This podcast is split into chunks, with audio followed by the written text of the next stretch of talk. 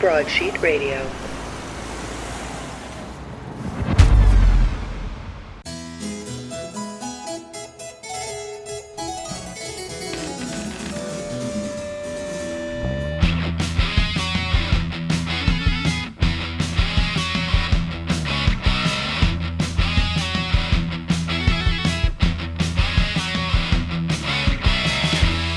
Hello, everybody, and welcome to another episode of Shared History. Where's the beef? Where is the beef? You know, not something I ask myself that often looking at history books. I find that there's a lot of beef. There is a lot of beef. And I was just going to, you know, say where's the history, but it's right here. It's in front of us. We're talking about it. It's in your ears, listeners, right now. I think most of history and the reason we talk about history is because a lot of people had beef. You're right. Mm-hmm. Yeah. A lot of, I feel like most chapters in history books are uh, who, especially, especially American history books, are who are we fighting now? Who we, who we beefing with now? Or uh I did this really cool thing and you're taking credit for it and you got the patent for it. So now now We I got beef. beef with you. Yeah. Now, as as Taylor Swift says, now I've got problems. All of them. You'd think that I was going to just use the name of that song instead of just an arbitrary lyric within the chorus, but That wouldn't be like you, Natalie. wouldn't be like me. Uh, we're going to dig right in. I'm super excited to introduce our guest today. Uh, we have an American historian and author who has written extensively about McCarthyism and American higher education. Cass, you know I love when we have an academic who is an academic in academics. It's my favorite. Uh, her latest book, The Lost Promise American Universities in the 1960s, provides the first comprehensive analysis of American higher education's most turbulent decade, which I am shocked to hear isn't present day or when we were in university. Her previous books include No Ivory Tower, McCarthyism and the Universities, A- The Age of McCarthyism, A Brief History with Documents, Many Are the Crimes, McCarthyism in America, and The Lost Soul of Higher Education, Corporatization, The Assault on Academic Freedom, and the End of the University. I also want to add here that she has written a Chinese cookbook, and that's my favorite thing that I've learned today. It's a it's our esteemed guest, retired professor of history at Yeshiva University. It is Dr. Ellen Schrecker. Ellen, welcome. Thank you so much, Natalie. I have to get this out of the way at the top. What inspired you to write a Chinese cookbook? Um, oh, that's a long story, which I'll try to shorten. many, many years ago, back in the dark ages, uh, I lived in Taiwan for about a semester. My uh, then husband uh, was in Chinese history and he was doing work there.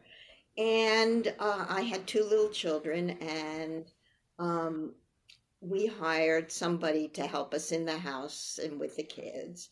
And she was a magnificent cook, great cook. And she, at the end of our stay, she wondered if we could get her a visa to come to the United States. This was really in the dark ages when such things were po- much more possible. She came and lived with us for about three years, and we gave the most uh, desirable dinner parties. I can imagine. and then a friend of mine who was at that time the food editor of the New York Times said, Write a cookbook. Here's my literary agent. So I followed Mrs. Chiang around the kitchen for several months, sort of sticking a measuring spoon or a measuring cup between her and the wok. And wrote up a cookbook. It's called Mrs. Chiang's Chi- uh, Sichuan Cookbook and it's sort of in print, kind of. But anyhow, that's the book. Uh, she was from Sichuan, and the food was magnificent, and you know, it.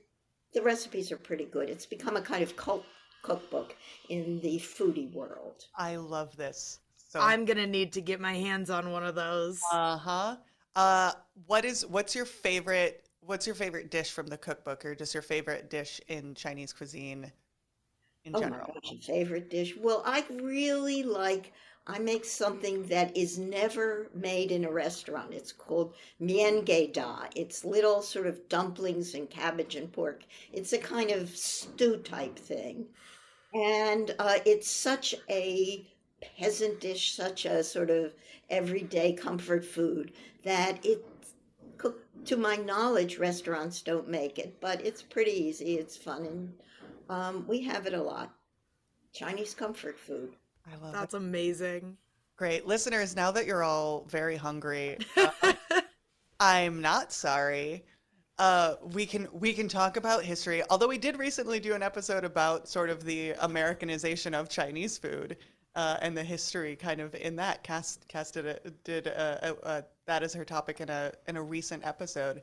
Um, so I couldn't I couldn't resist. Um, we didn't study history. We did not continue to pursue studying history in uh, in higher ed, and I am always fascinated by folks who did, who like were like, "This is the hill that I will die on."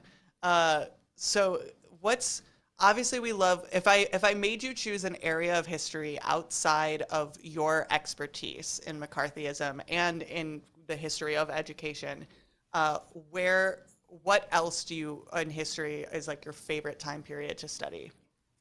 Well, the thing is, I taught at a school that had, um, when I first was, got there, one American historian. So I taught everything, literally everything. I taught Western Civ. I taught all the survey courses. I taught women's history. I taught black history. I taught colonial history. I taught Viet- the history of the Vietnam War. I taught the history of the 60s. I mean, I taught everything.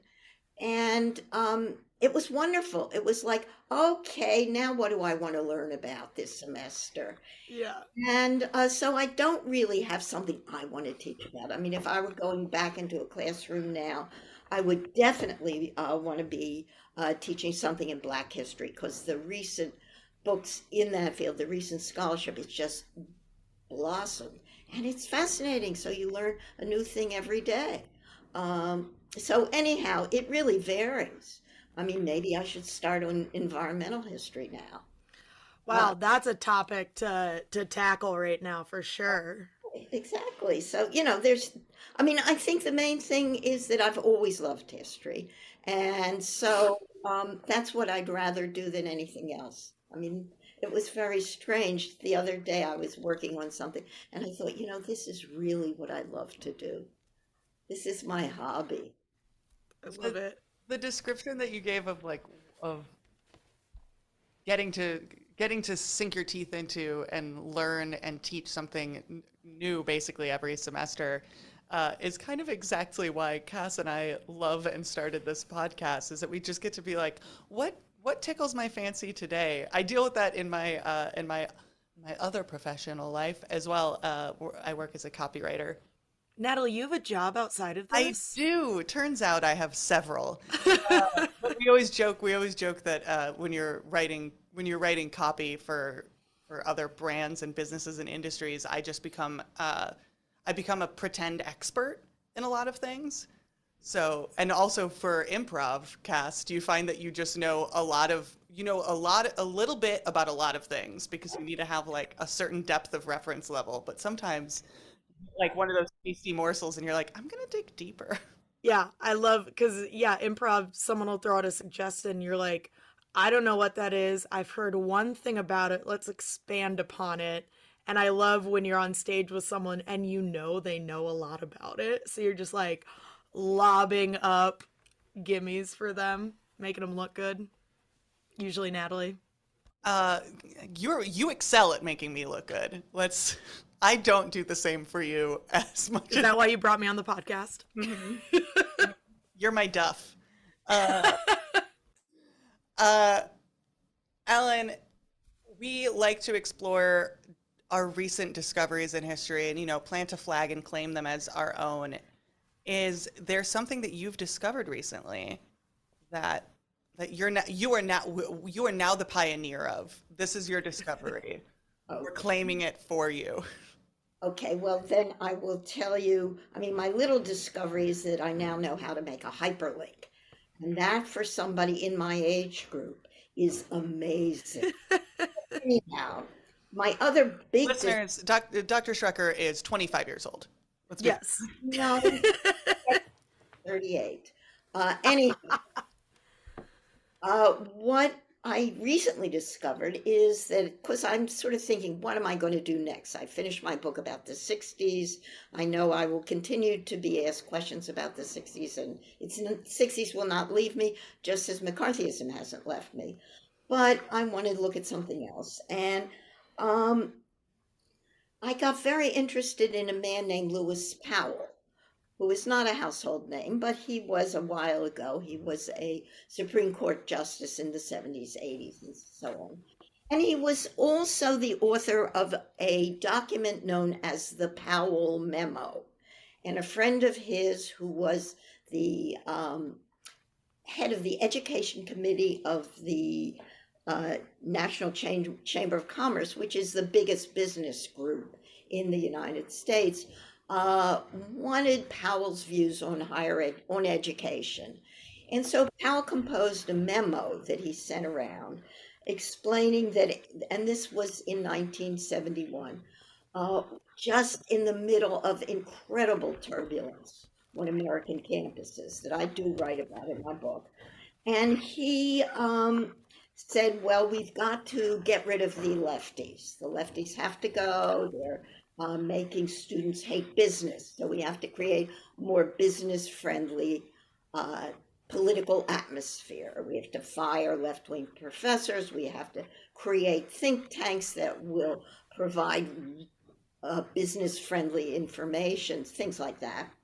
And lo and behold, uh, rich businessmen gave a lot of money to all the things he suggested, and it brought us to the present in many respects. So I'm looking at this gentleman with whom I, uh, quite frankly, don't agree, and am discovering interesting things about his background, such as the fact that he was one of the lawyers who defended segregation back in the early 1950s.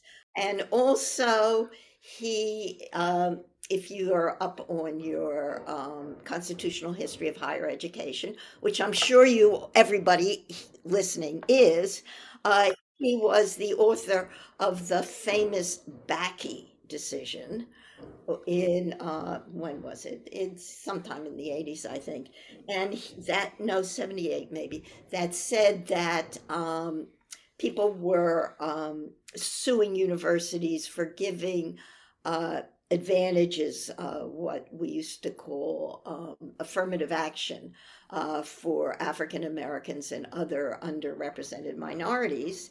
And um, what Powell wrote was, well, we can't uh, use race uh, in and of itself as a reason to bring in more black teachers or more black students, but we can do it because of div- we want to create diversity.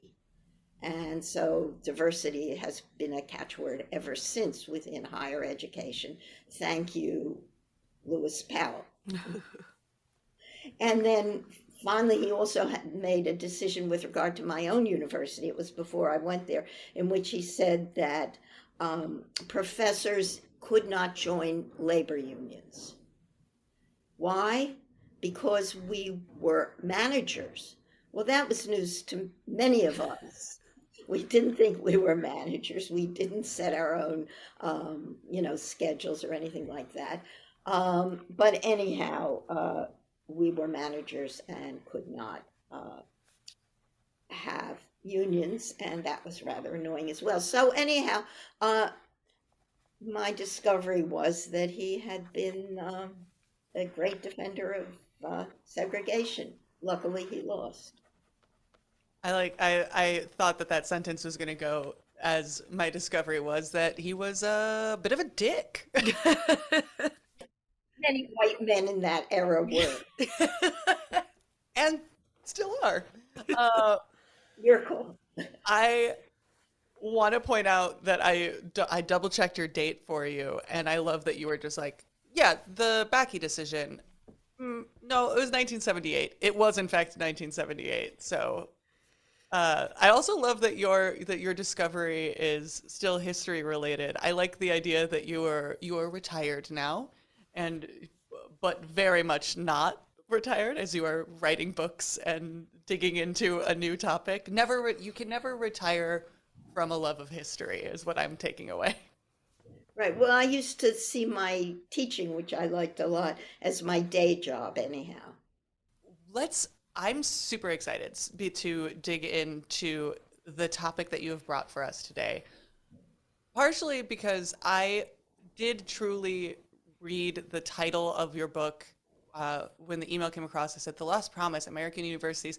Before I got to the in the 1960s, I kind, kind of assumed that we were talking about the lost promise of higher education, sort of now, based on my experiences in, in higher ed. I want to point out the fact that your book, The Lost Soul of Higher Education Corporatization, The Assault on Academic Freedom, and the End of the University, was published when Cass and I were in college. uh, so a big relate from the from the two of us from i feel like our personal decision a friend literally sent me a tweet this morning that just said a group of millennials is called a debt and i laughed it's not a gaggle of millennials it's a bet of millennials Oh my gosh, that's amazing. yeah That's wonderful. Okay. so I made immediate assumptions about the time period that we were talking about, but we're going back to the 1960s. And why don't you why don't you take it from here? Like explain Okay. explain to us where we are, get in the history machine, Okay. Where we are and what we're doing. Okay, well, let me explain a little bit about the background of this book. Because um, as I was working on it, I kind of realized, and I think somebody had, maybe it was my editor, said, Well, you know, this is the uh, vo- second volume of your trilogy. And what Were you was- aware that you had a trilogy? totally unaware that I had trilogy. But what happened was I started I started out originally in European diplomatic history. Okay. I wrote what I consider one of the most boring PhD theses ever. In uh, it was about the French debt to the United States after the First World War. Okay, that's just a given. Uh, and so um, I didn't want to go on in European diplomatic history anymore. It was really, it was not where my head was. So I took off and I got a job teaching freshman composition. I was at Harvard uh, and I uh, taught this for a while. And you could teach a little mini seminar on something that interested you. So I decided I would teach a course on the 50s because that's when I grew up and I started teaching about the 50s, and I realized there's no book on McCarthyism. Well, it was a big deal. I knew people who had been affected by it. Uh, so I decided, I kept looking and looking and looking. And finally, I decided, okay, I'm not really, I don't have a regular academic job. I'm teaching freshman composition, uh, not in my field. So I will write the book. And then people said to me, but you know, that's just too big a topic, narrow it down. So I narrowed it down to, I thought I'll do a city or I'll do an institution. So I did higher ed because that's what I knew, that's where I was. So I, my first real book, aside from the pathetic thesis, uh, was um, about McCarthyism in the universities in which the universities are claiming in this period, oh, we're doing, uh, we're preserving academic freedom, and they were not. They were firing people for political reasons. So um, then I uh, did more. I finally did the big book on McCarthyism that I had started out with. And then um, I got really interested in higher education. And I did this other book, The Lost Soul of Higher Education, uh, about uh, what higher education was like at that moment in about 19, uh, sort of the early 21st century it is. Um, you know, being a historian, I still sometimes forget and date my checks, 19 something or other. and so then uh, I uh, did teach a course on the 60s just for fun because I wanted to go through that stuff and discovered again there was no book on what was happening in the universities. There were books about individual schools, there were books about the anti war movement, there were lots of excellent books about Black students, Black studies, uh, Black power on campus, but there was no book that put everything together the anti war movement, the student. And so that's what I decided to do. And that's how this current book came, uh, came into being. And the main discovery of this book, I knew there were little pieces that I knew a lot about, but the main discovery was that all of what had happened that was so turbulent was not just because there was an anti war movement and a uh, civil rights movement and black power movement and a lot of social ferment and political ferment going on that definitely uh, occurred on American campuses, but also that American higher education was expanding enormously. That in the aftermath of the Second World War, there was a move to create a nationwide system of uh, public higher education that would be accessible to anybody who wanted it and who could take advantage of it. And that this would sort of open up opportunity within American society. And so that's the promise of the Lost Promise that, in fact, it could be free. Uh, college education in New York City, for example, was completely free. Uh, in some of the, uh, in California, in the, uh, they didn't charge tuition until uh, much later. Uh, so, what you had was this explosion of higher education in the 1960s coming on top of a previously rather elite set of institutions. And there was a lot of tension between the sort of traditional university, the traditional ways of doing things, and the, its traditional culture, which wasn't as competitive and research oriented as it is today. Um, there was no ranking of the top, uni- no U.S. News and World Report uh, ranking of higher education institutions uh, in the earlier period. Um, so you had uh, these two cultures because new kinds of students are coming in, new kinds of professors are coming in, younger, more research oriented, many of them from um, themselves uh, having been treated, uh, many of them Jews, who had been barred from a lot of institutions because of anti Semitism before the war, then coming onto campus, uh, you have a much more combustible population within higher education, anyhow. And there would have been conflicts even without a Vietnam War and even without a, a major civil rights struggle. Because at the at the bare minimum for the traditional student and scholar at that point. It's almost it's like an invasion of your of your turf of your right as a more uh, affluent individual whose like father has a college education, maybe whose father's father like yeah. Do- donated to the university, and now has their name on a building. Yeah, uh, and now these now these plebes are uh, are running about your campus.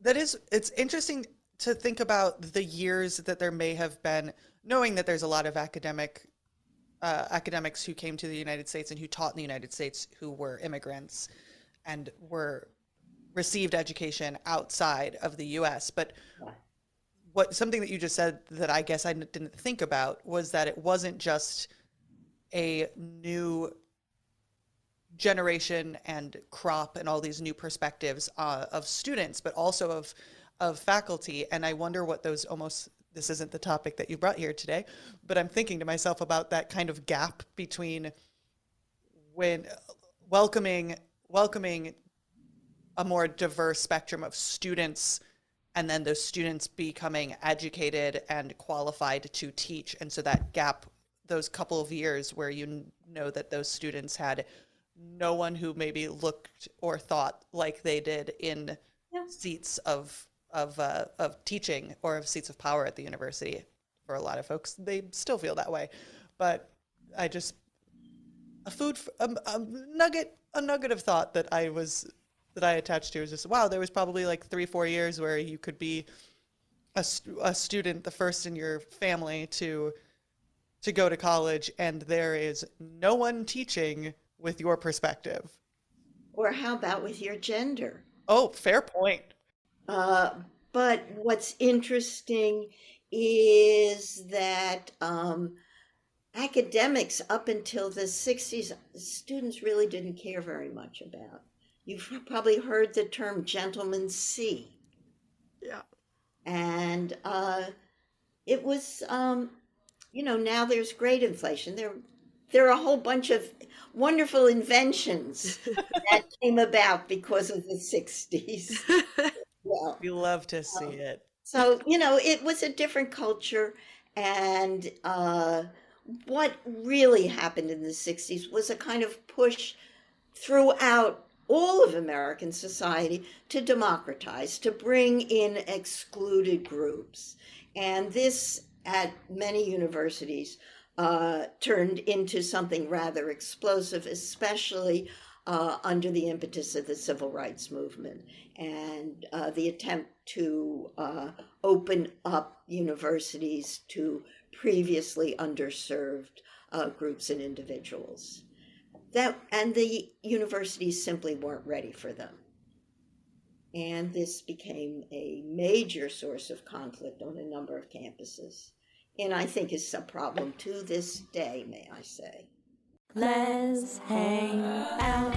I'm Ellie. And I'm Lee, and we're the co hosts of Let's Hang Out, a show about LGBTQ representation in the media, because representation matters.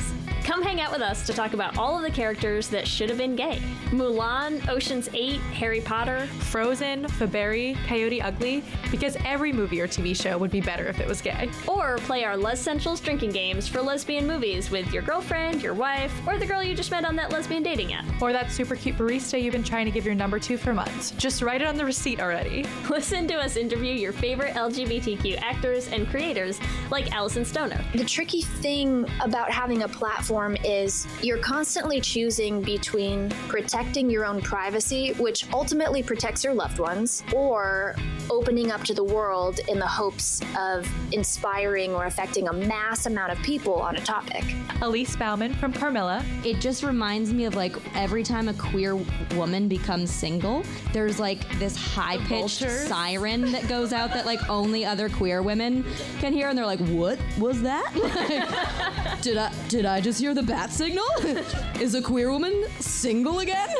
Ashley Perez from BuzzFeed Violet. Clearly, Grace is gay. She shows up wearing a tank top and with that also haircut. she shows up naked. I would like to say that in the beginning she's butt naked and then she punches a dude and steals his clothes and looks better in those clothes than he does.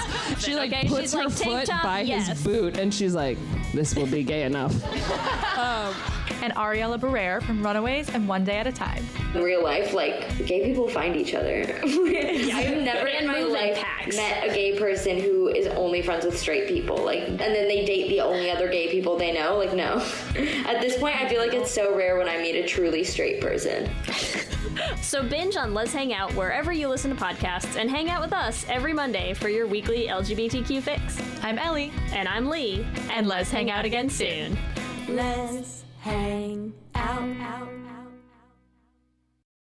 In your in your book, in addition to new new voices and perspectives on campus and that shaking up curricula as well as just social politics and existing. Uh, you you talk about how, and I didn't. I guess it didn't occur to me that in the United States, no one really knew anything about Vietnam before the Vietnam War. Like there wasn't history that people people weren't studying that part of the world. Can you talk a bit about that? Oh yeah, that that was kind of amazing. Um, as the Vietnam War ramped up, which, you know, began in the late 50s, really, uh, and it was originally a colonial rebellion and then a civil war.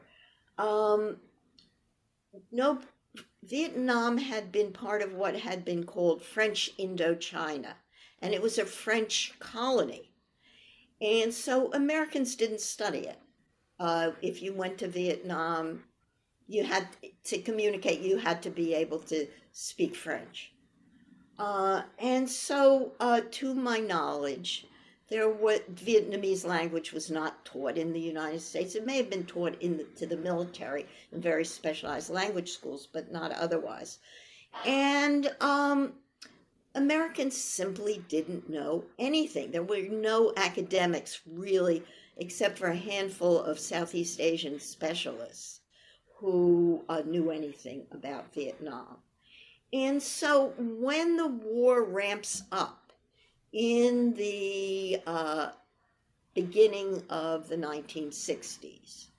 And the United States government under Kennedy, first under Eisenhower, then under Kennedy, uh, and then finally under Johnson, uh, continues to pour more and more troops and quote unquote advisors into this uh, unknown country. Um, uh, people just you know, sometimes it made it onto the front pages, but nobody really understood the background. And so when all of a sudden Johnson, who had been running in the 1964 election as a dove, as somebody who was not going to uh, bluster and wave uh, nuclear weapons around, but was considered at that time the peace candidate, mm-hmm. suddenly starts bombing Vietnam uh, and sending troops into Vietnam in the spring of 1965.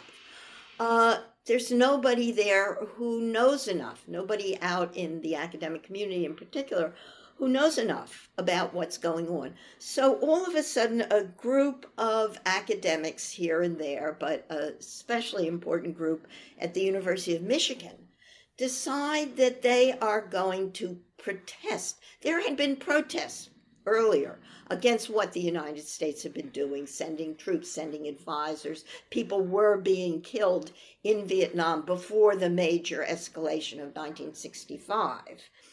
And um, there had been protests, mainly uh, sort of letters to the editor, petitions that would run in uh, a left wing newspaper or something, but nothing uh, really divisive or very uh, important in any way. Not. Uh, and then um, these uh, professors, mainly junior faculty members at the University of Michigan, decide they're going to do something a little more dramatic. They're not going to send a statement to the student newspaper. They're going to cancel their classes. They're going to call a moratorium. At that point, there's a lot of opposition. There's opposition from the president of the university who says that is not what they're supposed to be doing. They can't cancel their classes. Uh, there is opposition from the governor of uh, Michigan, the father of uh, the former presidential candidate Mitt Romney. Uh, there is uh, a uh, opposition from the Michigan state legislature. so these guys in Michigan decide, okay, we're not going to disrupt our classes. What we're going to do is have a teach-in. And they invented the term, which was going to be starting late in the day after the classes had ended. So they're not interrupting their teaching schedule. They're not uh, in any way affecting the university. They're just having these um, lectures, series of panels and lectures late at night. Uh, and as they said, we're not going on strike against the university, we're going on strike against sleep. um, and they then contacted all their other colleagues and friends around the country. And this movement spread. And it was what one historian has called the pedagogic phase of the anti war movement. It was the moment at which the American people, first the students and fellow faculty members on American campuses, and then people much everywhere else, uh, were taught what was wrong with the war in Vietnam. They were given the historical background, of course, because who knew that it had been a French colony for 100 years and that they had been fighting for their independence ever since, and that it wasn't a drive by international communism to spread. Uh, you know, the evil totalitarian communism around the world, but mainly a nationalist revolution, just like our own, uh, to um, become an independent country. And so that was what happened in the 60s and was one of the main contributions of American academics to American politics. They, in a sense, jump started the Vietnam War, anti war movement during the Vietnam War. It's very important, and it's not very well known, that this opposition began on university campuses. It's interesting you say that because when I think of the anti war movement, I think of maybe on college campuses, but students and students who are being maybe affected by the draft. And so they're not okay with that. Or um, I don't think of it as educators and historians who are like, like there's clearly political conflict let's learn about the history of it and why it's going on and it's you're right. People don't know about the impetus. They just think of the younger generations like, I don't want to go to war. Why are you going to make me go to war? And mm.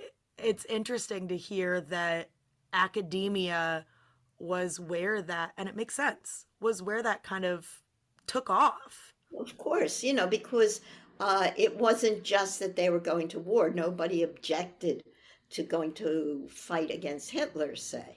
Mm. But the fact was that this was an unjust war that uh, the United States is fighting on behalf of, you know, its own imperialist principles, I guess you'd have to say, and not for the Vietnamese people. And people weren't taught about Vietnam then, and I feel like we're really not taught about it now, you know?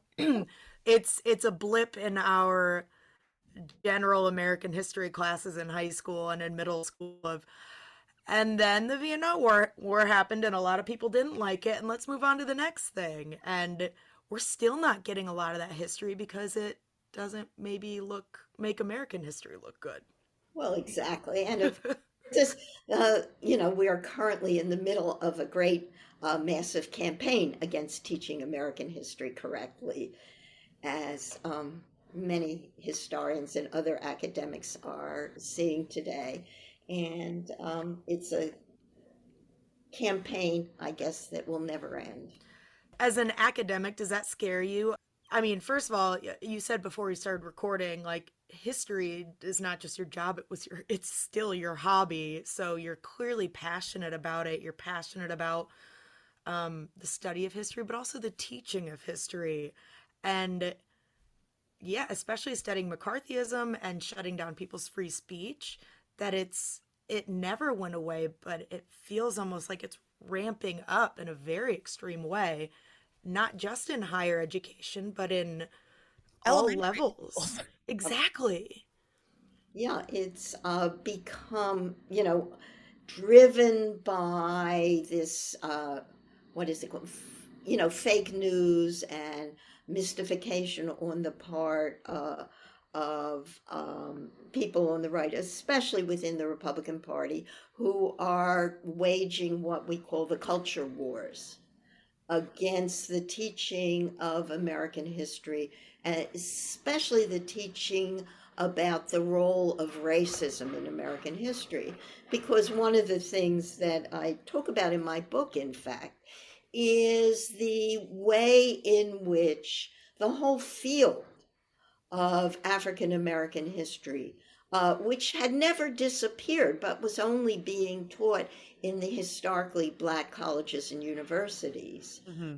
The way that whole field begins to grow, and uh, and there's pushback against it. I mean, one of the things uh, we're talking about the conflict between, say, traditional uh, professors and new younger ones, whether they're white or black, um, is that the traditional um, scholars didn't think that black history or women's history or his you know history of other kinds of minority groups like uh, indigenous people uh, was um, real history. You know real history or real literature. You know there's a similar struggle within english departments. You know what do you mean we should be teaching toni morrison? Well you know I was an English major, and any sort of African American or queer literature or anything, it was just like a fun elective you could take, you know? Like, it doesn't really matter or count in, you know, English literature, but it's something quirky and interesting you can take. And it was always very much kind of billed as that, which was frustrating or right. it was or it was one book on the reading list for for your like literature class. There was one like okay we'll read beloved. Now back to a separate Beowulf. yeah. Yeah. Yeah. God. Yeah, yeah. it's interesting so that this, this really changed a lot of that. Yeah. Cass we have to take an ad break. Fair enough we're a history podcast, so we have to infuse this interlude with some tasty, tasty facts. Okay. Oh, tasty facts. Like brewing beer using hops became a standard practice as a result of early drug laws in Bohemia. Ah, yes. The Reinheitsgebot Law of 1516. I remember it well. Now that hops are no longer a legally required ingredient in beer, welcome to the future, our friends at Herbiary have taken it upon themselves to release your taste buds from the cages of convention. They've experimented with over 200 different herbs and botanicals, building on the rich tradition and fermented folklore of hop free brewing. Learn more about their delicious section of brews and where to find them at herbiary.com. I I guess I'm curious. So this is sort of the dawn of and it's really interesting to me hearing kind of this explained and given context because I my brain could never understand the rights the the right wing anti higher ed idea. Because part of me was like okay but like we have to love higher ed. Think about like the good old days the, the good old boys at, at Yale and, and Harvard and thinking of like the the very white male affluent white male pretty aligned probably with with uh, right wing politics history of a lot of institutions, a lot of higher ed institutions. My brain could never make that mental leap to today and sort of the anti higher ed idea taken uh, taken on in the right wing, and it makes so much more sense now. Thinking about thinking about it as Cass and I talk about this periodically with things of like those institute it was we took the toy away from from the traditional academics. We took we took their toy away one. And two in the 60s the idea of teaching americans students and then letting that kind of spread across the general population teaching americans one why we're even in Vietnam because the government wasn't giving any adequate explanation of that. And two, like historically, what was going on in that side of the world. And three, why the war in American war in Vietnam was wrong. And I bet, and it, it's like, okay, now it makes sense because the government had probably been like, stop telling them this. Like, shh. Of course, of course. Don't and- tell them our secrets. And of course, the FBI was very busy. It had been very busy chasing quote unquote communists in the 40s and 50s. And it uh, assumes that um, the FBI was a whole nother story. Uh, oh, yes, but, it is. You know, it ramps up its uh, anti radical forces. And uh, actually, uh, I was going to write a whole book on political repression in America, and my chapter on the 60s was just going to be about the how the FBI and other uh, police forces uh, actually use violence against the Black Panthers. You know? mm-hmm. Natalie, it's interesting you use the analogy of taking the toy away because we're seeing this. I mean, anytime people diversify, bring minority groups in, when we talk about equality or equity, we didn't take their toy away. We just gave another toy to a disenfranchised group. And, you know, that's what people, you know, people have difficulty with uh, affirmative action or or any sort of diversifying bringing in new groups nothing's being taken away from you. We're just giving everyone the opportunity to play. And it's so frustrating to see people feeling like i'm the only one who gets to do this thing. Yeah you get to keep your little shovel and your bucket. We've just made the sandbox bigger so that we can get more people in it. Yeah. Yeah. Exactly. So and of course the sandbox was getting bigger. I mean, that's the other thing. So that um, you know, a lot of what we see today, certainly in higher education, these you know terrible state laws that forbid teaching the uh, critical race theory or uh, teaching about quote unquote divisive issues um, or using words like social justice do you believe that you know those dirty words? right, equity. I mean, there was a Wisconsin legislator who actually had a list of words that he knew were um, really bad and shouldn't be used. Um, but anyhow, uh, what we're what we're seeing today, and what is sort of one of the ma- the main theme of my book, is that a lot of the uh, what I would say delegitimation in the public eye of higher education uh, began as a backlash against the move to democratize American higher education, democratize education in general, uh, provide more resources, uh, uh, allow for different historical players to be part of the American story. And also, the other thing is, I mean, I have to admit that a lot of what um, the students in the 60s were doing was um, kind of nasty, you know, they broke windows, they would disrupt the class. I, I sometimes wonder if I had been teaching on a campus where there was a lot of disruption and a group of black kids walk who want to have uh, additional black teachers, which was such a major demand and so important, and has yet, it's just beginning to be implemented. Um, if they had ran into my class and said we're shutting this down how would i have responded you know that mm-hmm. they there was um incivility let mm-hmm. us say there was disruption uh, and of course the media immediately gloms on to the most sensationalized um, episodes they can find the most sensational incidents mm-hmm. they can find so that you know, we don't talk about because we don't know about. We don't have the sources really saying, okay, today, you know, 7,000 people at the University of, I don't know, um, Illinois uh, marched uh, to the president's office and showed signs saying, uh, get rid of the draft, and then marched back home quietly. Mm-hmm. You know, mm. so what we're not seeing mm-hmm. is the fact that almost everything that happened was nonviolent, was peaceful, was justified. That um, you know, those people, stories don't sell papers. Exactly, and a lot of things uh, just fell by the wayside. Like um, I discovered a fact that mo- the largest number of protests during the 1960s on American campuses was it uh, involved dress codes. Really? Oh gosh.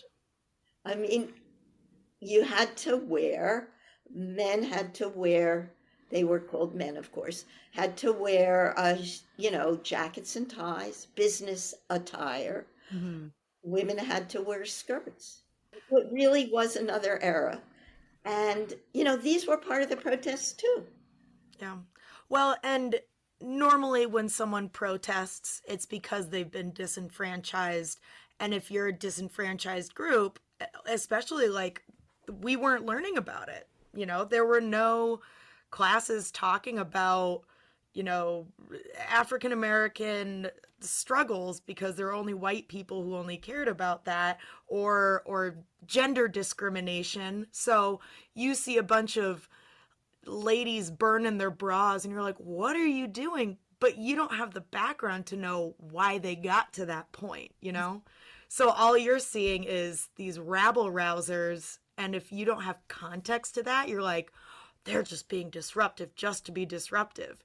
And now that we have more people talking about why they got to that point then it makes more sense. Then you look back and you're like what would I have done na- knowing now how would I react right. and then it puts everything in a different perspective in a different context well, and, well, if and yeah. if it's also interesting like I I hear about I think about those protests and I think about also all of the people who are maybe of like the generation before who are like okay quiet down you youth like we i made it through like that that idea that reductive idea of i survived this thing or i put up with this thing and it was fine and i had to go through it. So therefore as a as a rite of passage to adulthood or whatever you also have to go through this exact same thing. Like the idea that it's the way that things have always been. We we hear that conversation all the time whenever people talk about forgiving uh, student debt now mm-hmm. that everyone's like, well, I paid off my loans or I made it, I miraculously made it through college without debt. So why should we forgive the debt? I didn't get any, like, I already paid that. I already lost that money. I paid it off. Why would we want to forgive? Like, if we forgive that, then it's like, do I get that money back? No, the idea isn't. The idea, it didn't send you into turmoil. And even if it did and you made it out on the other end, congratulations. You're very fortunate and lucky. Why would you why not throw a rope ladder down and help the next generation up? Or well, or help people who are in school with you up rather than just being like, "Well, I survived.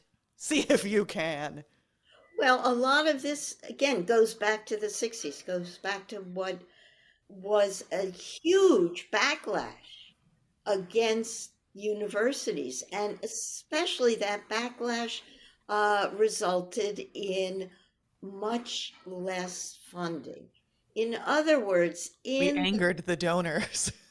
well, not just the donors; it's the state legislatures. Okay. Began pulling back immediately in the 1960s. The the politician who was most helped by the backlash against universities, against what was perceived as students out of control, uh, was Ronald Reagan.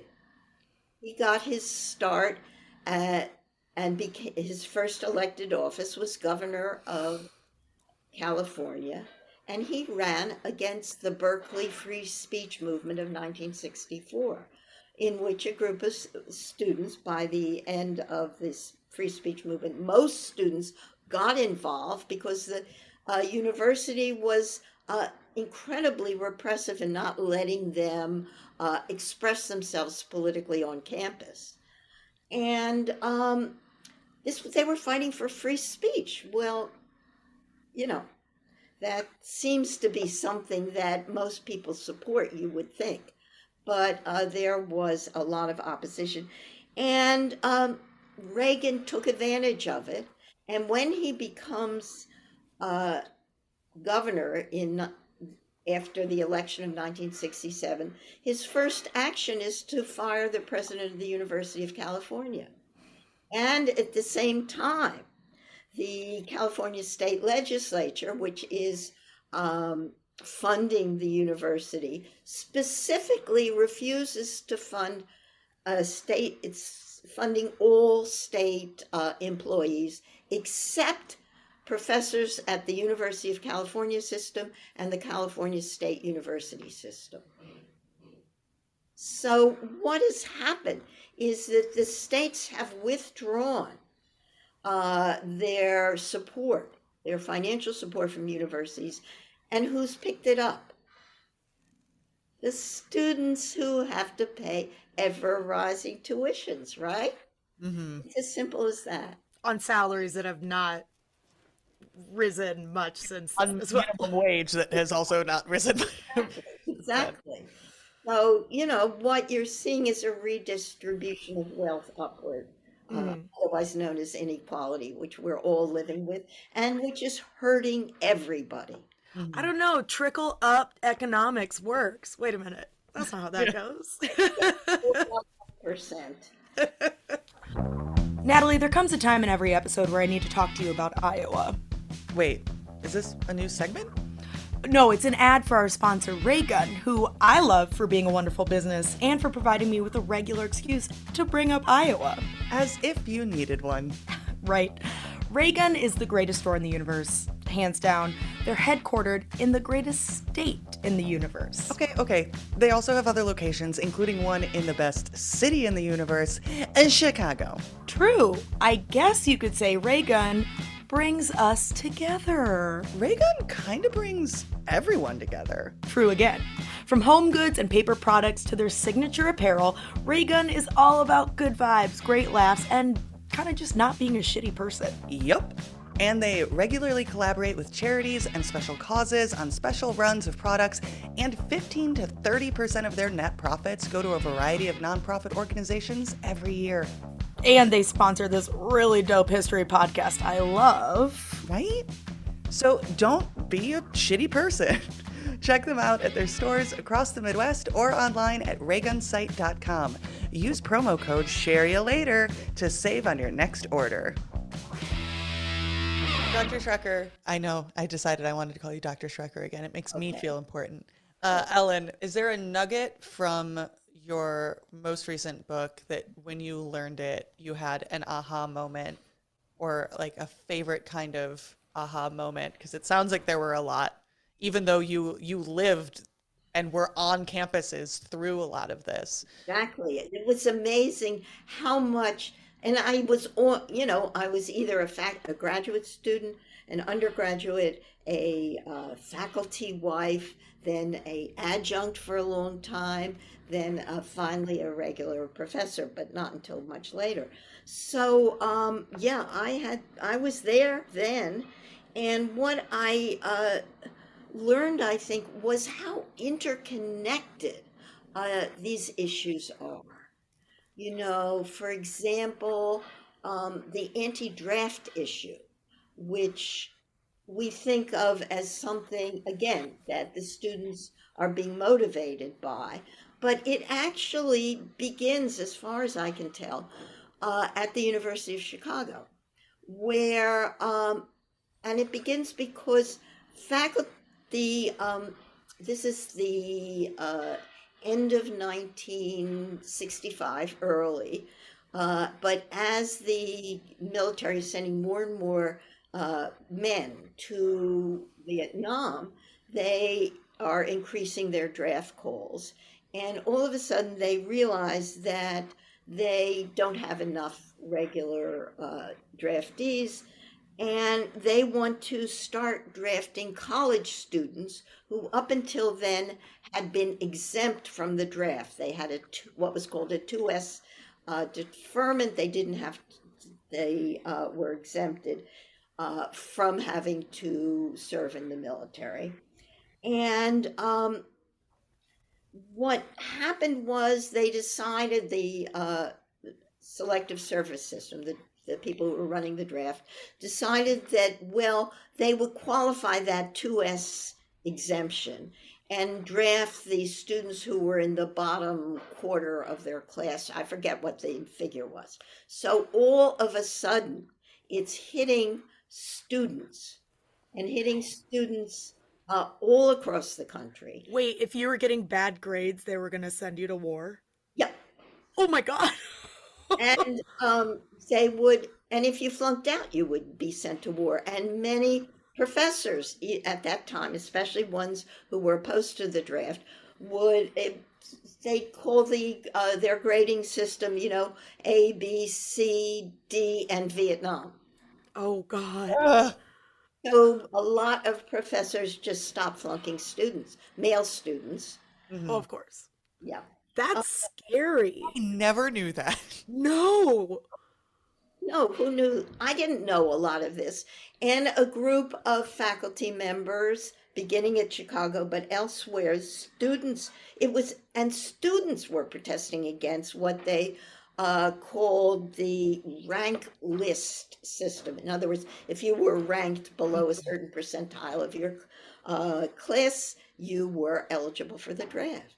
And so the first student sit in against the Vietnam War took place at Chicago uh, against this rank list system. And this is um, something that uh, we don't know about. You know, I have a whole chapter on it, but um, so we it. can know about it. and know Natalie is a one of her favorite areas of history is Chicago history because she grew up just outside of it. So I sense a uh, a new podcast topic coming up soon. you might. I honestly, we several. Uh, you've been you've been a wealth of of new information and and context for us, and then also, as is the case with every great topic and guest that we've had on this podcast a wealth of like little little notes going off in my head being like mm, maybe maybe look into this a little bit more natalie of building my list sure, of... i can i can give you lots of names. You want to do chicago during the vietnam war. Oh my gosh yes. Give us all the names there's a, a former chicago professor named richard flacks f-l-a-c-k-s uh, who was very active during the uh, 60s and actually wrote a wrote a memoir that you could look at. Ah, yes, yes, yes, yes, yes. Uh, I'm, I, I would recommend anyone who has heard anything that Ellen has talked about that your brain's gone. I'm sorry, what now? Like she just said, there's a chapter about it in her book, which you can get where books are sold. This is me saying to you, internet and listeners, maybe don't buy things on Amazon if you can. It, it's try not to. Uh, Actually, my book was published by none other University of Chicago University Press. Of Chicago Press, right? Yeah. so there's a. I'm gonna. Oh, I want to go read your book just for that chapter alone, let alone all the other tasty nuggets that we've learned. Ellen, are you on social media? Do you want to tell any people where they can follow you, or do you not really? Do you, I, do you not waste your time? To be on social media, I uh, think I have a Twitter, but I, I, you know, it's a generational thing. I didn't grow up with it. I don't really uh, do Facebook and Twitter, but I should. I mean, I'll bring it back to uh, a recent topic of our podcast, which was uh, just the history of Betty White and Betty White on SNL saying the best thing of I didn't I'm so thankful to to everyone on Facebook for this petition to get me on SNL. I didn't know what Facebook was until now and now that I know about it, I think it's a huge waste of time. um, and I think we can all agree with that. Right. But you can you can find uh, The Lost Promise wherever you get books. Any parting words of wisdom, Ellen, for for our our audience? Well, thank you so much for ha- giving me the opportunity to uh, be just floviate. I think is the appropriate word about Ooh, good word. these things that I've done that I found really interesting and that I think are important. We do have to know about our past and I'm going to make a little political pitch.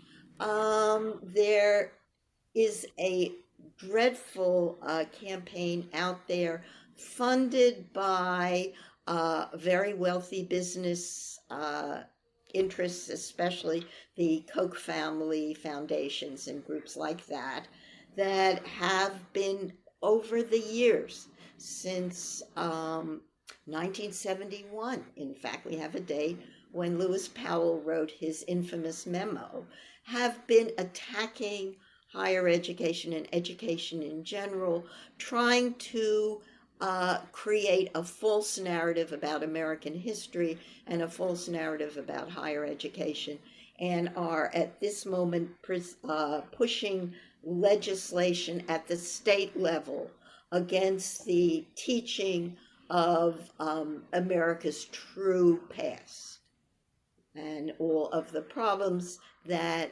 uh, still remain that were uh, so repressive in the past and have not been dealt with in the present.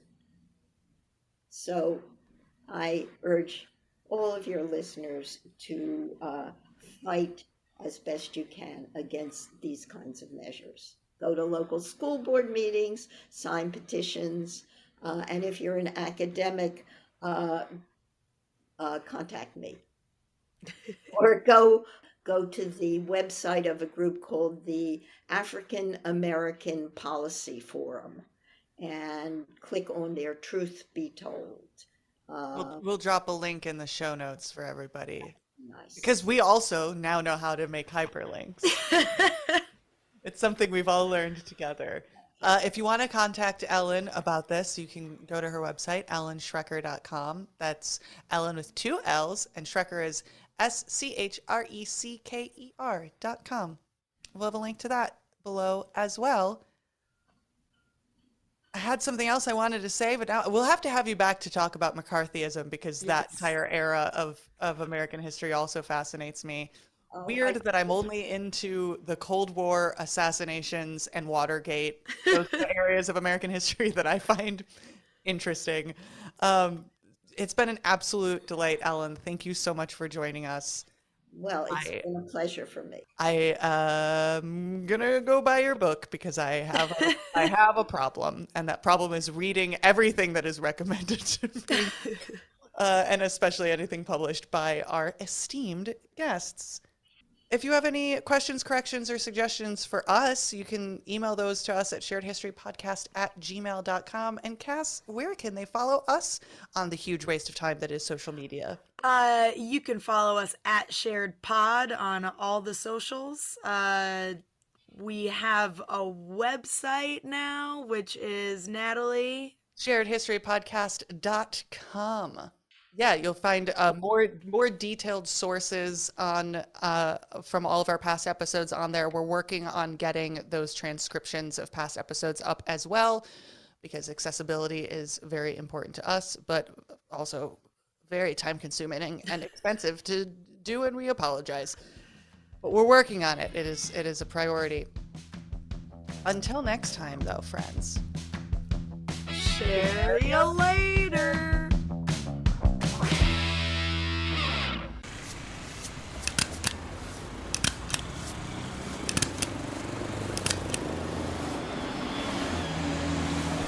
Broadsheet Radio.